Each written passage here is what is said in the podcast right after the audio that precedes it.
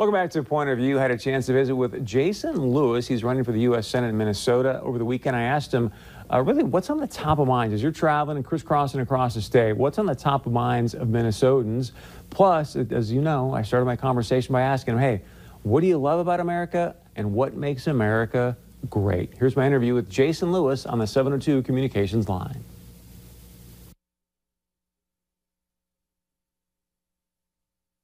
What makes America great is Independence Day. We were the first nation to say we get our rights from God.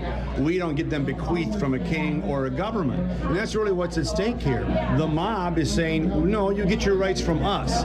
And those of us that believe in the spirit of the Declaration and the Constitution say, no, no, no, no, no. We have the right to life, liberty, and property and public order. And if you do not have public order, there's really no reason to have uh, uh authorities out there. What are they going to do? What are you going to do if the police don't show up or you abolish the police. Call Dr. Phil. This is nuts. And I think uh, uh, the American people and Minnesotans are saying this is actually the radicalism that they were talking about the last few years. You know, Chris, there was a great book by Churchill, While England Slept. While they weren't paying attention, the rise of fascism crept up on them. And over the last decade, frankly, during the previous administration, the Obama administration, a lot of these radicals were organizing, getting money, while some of us were sleeping. And well, guess what? Nobody's sleeping anymore. This this election is going to determine what kind of a country we're going to have. So, what's the thing you're hearing the most as you're traveling around Minnesota? What's the biggest um, conversation starter on the campaign yeah. trail? Two things. One, they people feel like they just want to get back to work and, and lead their lives. They want to put food on the table. They want to have their privileges and immunities restored, not by some Orwellian house arrest that Governor Walz has decreed. And two, they want public order. Nothing is possible without public order. So those are the. It's like getting back to first principles. Really, this election, which is which is good because those issues are on our side, and that's what I'm hearing everywhere I go. So with that being said, if you're in the U.S. Senate, because what I'm hearing from a lot of people, Jason, is people are kind of fed up with asking, "Where's the Republicans? Where's Mitch McConnell? Why aren't they doing more to bring back law and order and take back our streets?" As a U.S. senator, what would you be doing? Well, you know, I'm there to defeat Tina Smith, a radical, but who knows? When all is said and done, I might be there just to offset a vote of Mitt Romney or two. Um, the, the point is, we need more conservatives like Kevin Cramer and Jason Lewis in the Senate, and then you'll see those things change. You'll see more boldness, and that's what Republicans want. But I think that's what Americans want now in the face of this chaos. You also just said people want to get back to work. In your speech here today, you said that you think that COVID 19 is a conspiracy theory.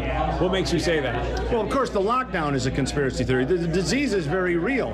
But when you have a governor that is taking people out of the hospital discharged positive for COVID and deliberately putting them in long term congregated living centers, putting the elderly at risk while quarantining the young and healthy, then you realize this is not about the disease or public health.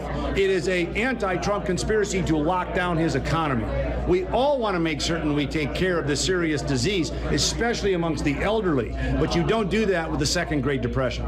You also mentioned the Supreme Court today. Uh, any decisions in the past week or so that really jumped out to you? Oh, come on. You're teeing it up. Uh, look, we, no, we, there's a lot we, of them. Some are good, some not so good. Yeah, we're finding out that the courts pay attention to public opinion as well. And let's be honest, John Roberts' uh, decisions have been very troubling, starting with the Obamacare ruling, where everybody knew the Obamacare fine was a fine. Obama said it was a fine. It gets to the high court, and all of a sudden, John Roberts configures it's a tax so we can uphold it. Um, and then you go to this ridiculous DACA ruling where President Obama illegally imposes amnesty. Trump goes in, undoes an illegal order, and because he didn't dot all the I's and cross all the T's with the Administrative Procedures Act, they strike it down. That's judicial activism. And then Gorsuch, uh, weird, weird ruling that the 1964 legislation, when Hubert Humphrey stood on the floor and said, This Civil Rights Act is not a quota. If it is, I'll eat it. Well, apparently it wasn't about a quota, it was about biological identity. That wasn't, there was nowhere in the debate. So to reach back and try to, uh, again, adjudicate according to that is activism. And if I can work with Kevin Cramer and get more originalists and really, really judges that want to settle disputes according to the law, not according to what they think the law should be, then we're going to see some more, uh, some more rulings that you and I will like. So obviously the big conversation right now in Minnesota as well is police reform. What are your suggestions in that arena? Well, I've got a long record on that. My uh, my first term in Congress, we passed the Juvenile Justice Reform Bill, signed into law by the president. That is criminal justice reform. Uh, uh, you know, Senator Cramer and I both support the Scott bill. Very reasonable reforms. The very idea that the Democrats wouldn't go along with 80% of what they demanded shows you they're not interested in police reform. They're interested in politicizing this.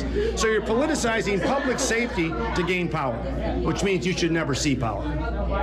One last question to go back to the Supreme Court. Josh Hawley, uh, potentially one of your colleagues, recently said that looking at some of these decisions, President Trump may have to revamp the way he's picking uh, Supreme Court justices. What say you?